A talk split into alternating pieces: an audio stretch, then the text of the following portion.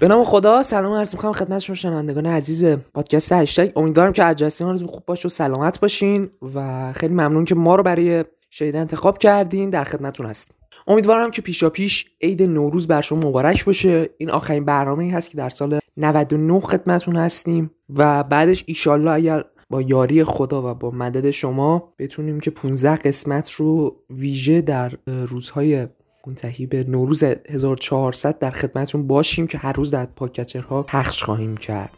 بریم که فاصله بگیریم و برگردیم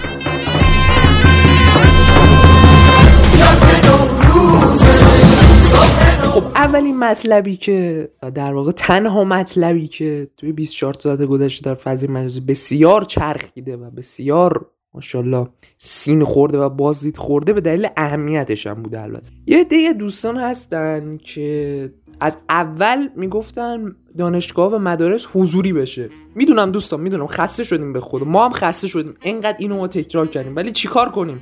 دیروز بعد از ظهر آقای معاون محترم وزیر علوم یک مصاحبه کردم و یک نامه ابلاغ رو ابلاغ کردم به دانشگاه کشور که تو اون نوشته بود احتمال اینکه دانشگاه ها باز بشه در امتحانات نیم سال دوم 99400 هست. خب اولین نکته که هست همین اینجا شروع میشه که ما تا حالا توی سی قرن اخیر ابلاغه ای ندیم که احتمال داشته باشه. یعنی ابلاغه ای که بر اساس احتمال ابلاغ شده باشه. ما همچین چیزی ندیدیم تا اگه شما دیدید به ما بگید. دوما اینکه آقای وزیر محترم آزش پرورش و اگر شما هم شما شنوندگان عزیز هم یادتون باشه گفته بودن تحت هر شرایطی ما باز می‌کنیم و خوشبختانه ارادهشون اراده بود. دیگه ما اراده رو بعد از ایشون یاد بگیریم.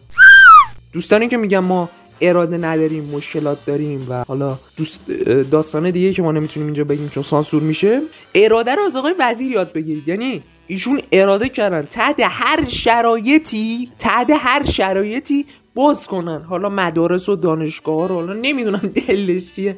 ولی به هر حال که یه ابلاغی اومد و خیلی هم باستاب داشت و خیلی هم مورد انتقاد قرار گرفت. انصافا هم انتقادهای درستی چون در واقع ما از الان کشور خودمون خبر نداریم که آیا کنترل شده است آیا کنترل نشده است کرونا. و آقای معاون وزیر با حس شیشم و یک حسی که در واقع باید به بقیه هم آموزش بدن من کلاساش رو بذارن گفتن که سه ماه دیگه وضعیت عادی میشه و ما می‌تونیم که دانشگاه رو باز بکنیم. خب آقای معاون وزیر یک مسابقه هم بعد از این احتمال ابلاغ ببخشید ابلاغ احتمال داشتن و گفتن که این ابلاغ در واقع در مناطق نارنجی و قرمز اصلا نیست و در مناطقی هم که دانشجویان بومی زیادی داشته باشن اصلا نیست. خب ما الان تهران هستیم. آقای معاون وزیر به نظرتون امکان حضوری شدن هست؟ اگر هست که ما بگیم خودمون رو آماده کنیم چون واقعا یه سری از دوستان و یه سری از دانشجویان از حق نگذریم واقعا با ظهور آموزش مرزی معدلاشون اومده بالا و در واقع یه سری پیشرفت تحصیلی رو داشته. مثلا شما معاون معاون علمی ریاست جمهوری در ماه گذشته تحسین کرده بود اینو آقای معاون وزیر علوم شما چرا می‌خواین مدارس و دانشگاه رو حضور کنید بذارین مجازی بمونه. حداقل ما در واقع ما شاهد یک پیشرفتی در معدل دانشجویان و دانش آموزان کشورمون خواهیم بود. شما که مخالف در واقع پیشرفت نیستین. پس بهتره که مجازی باقی بمون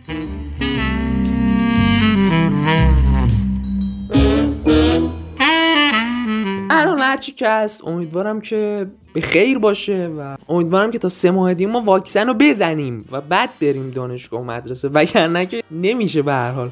من نمیم تعریف کنترل شده چیه ولی امیدوارم که حالا واکسن برسه به ما. در واقع واکسن فخرا رو بزنیم خب خیلی ممنونم که این پادکست همراه ما بودیم پادکست ما کوتاه داشتیم برای اینکه یک پیش در واقع زمینه ای داشته باشیم و در روز سی اسفند ماه 99 این پادکست پخش میشه و پخش شده.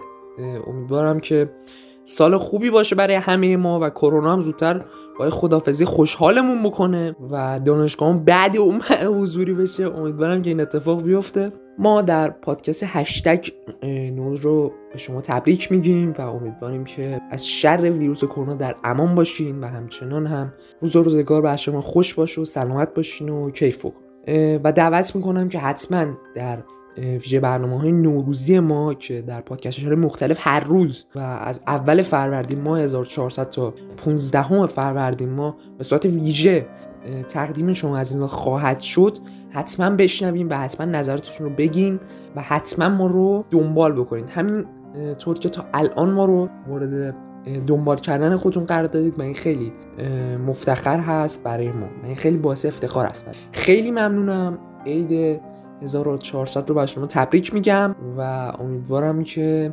بهترین ها شامل حالتون باشه. سلامت باشین. روز و روزگار بر شما خوش.